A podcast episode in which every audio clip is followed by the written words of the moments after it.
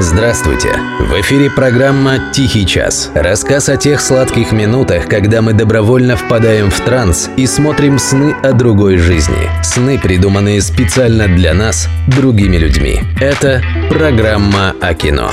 «Тихий час». Автор Дарий Федореев, ведущий Денис Иконников. «Славные парни». Режиссер Шейн Блэк. США, 2016 год.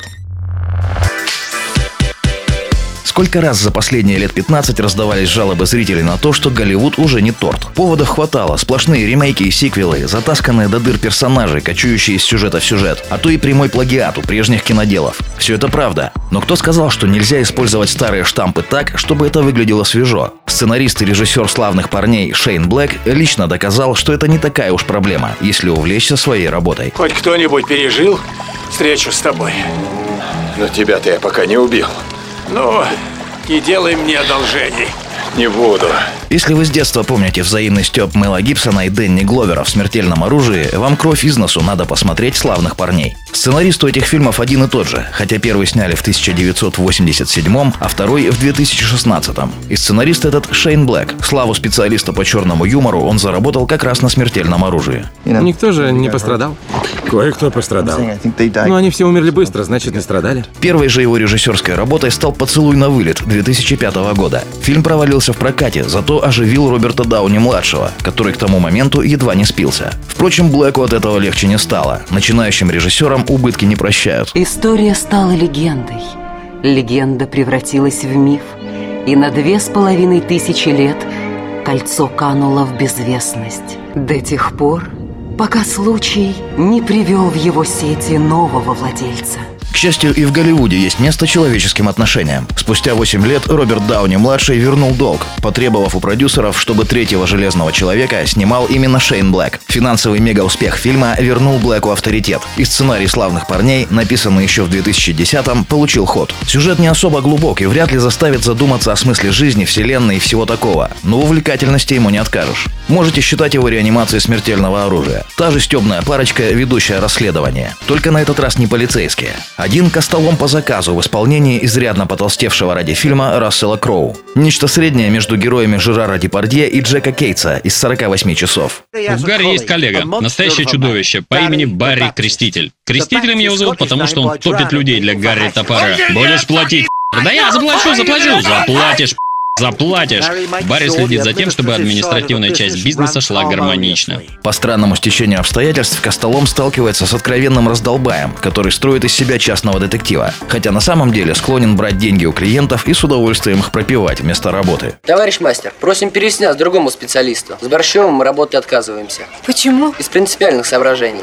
Ай, гляди, принципиальные. Да я сам с вами работать отказываюсь. Нужны вы мне. Зарплата та же, а мороки его. В общем, это как раз то, о чем я говорил в начале. Шейн Блэк взял образы самых эпичных героев боевиков 90-х, тщательно перемешал, добавил еще больше цинизма и заставил вести расследование в мире порно-бизнеса и политики. Изюминкой стала дочь частного детектива, которая все время лезет под руку отцу и напарнику, но при этом не является лишним придатком, а вполне органично вписывается в сюжет. Что и остается, батя-то алкаш, а напарник мало что понимает в расследованиях.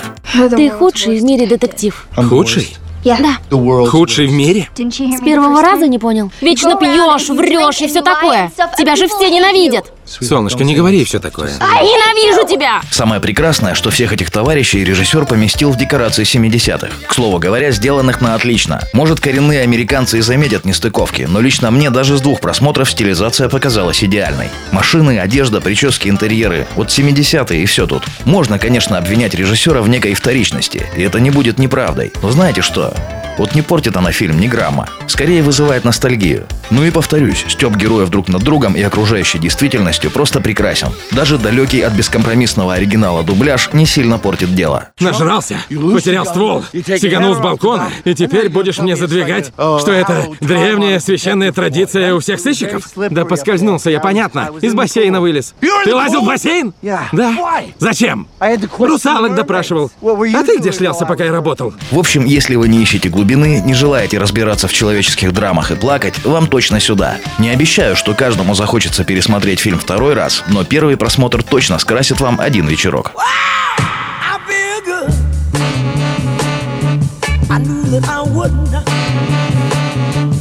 I feel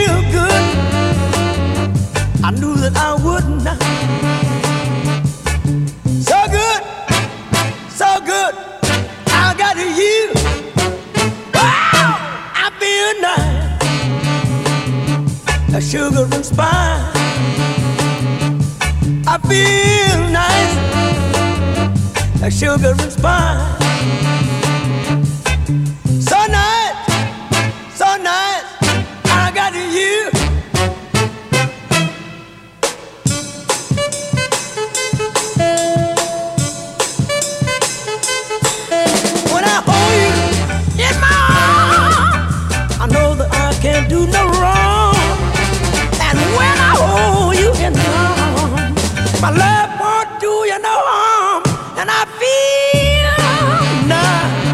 a and spine.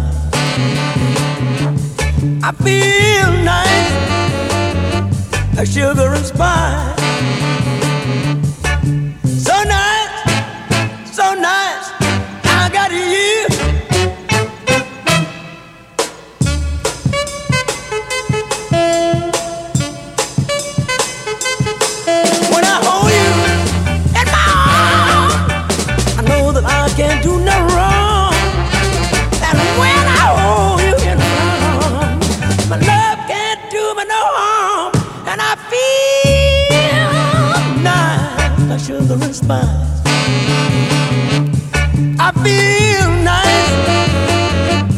And spice. So nice, so nice that I got you. Wow, I feel good. I knew that I would not. I feel good. I knew that I would. So good, so good, but I got you.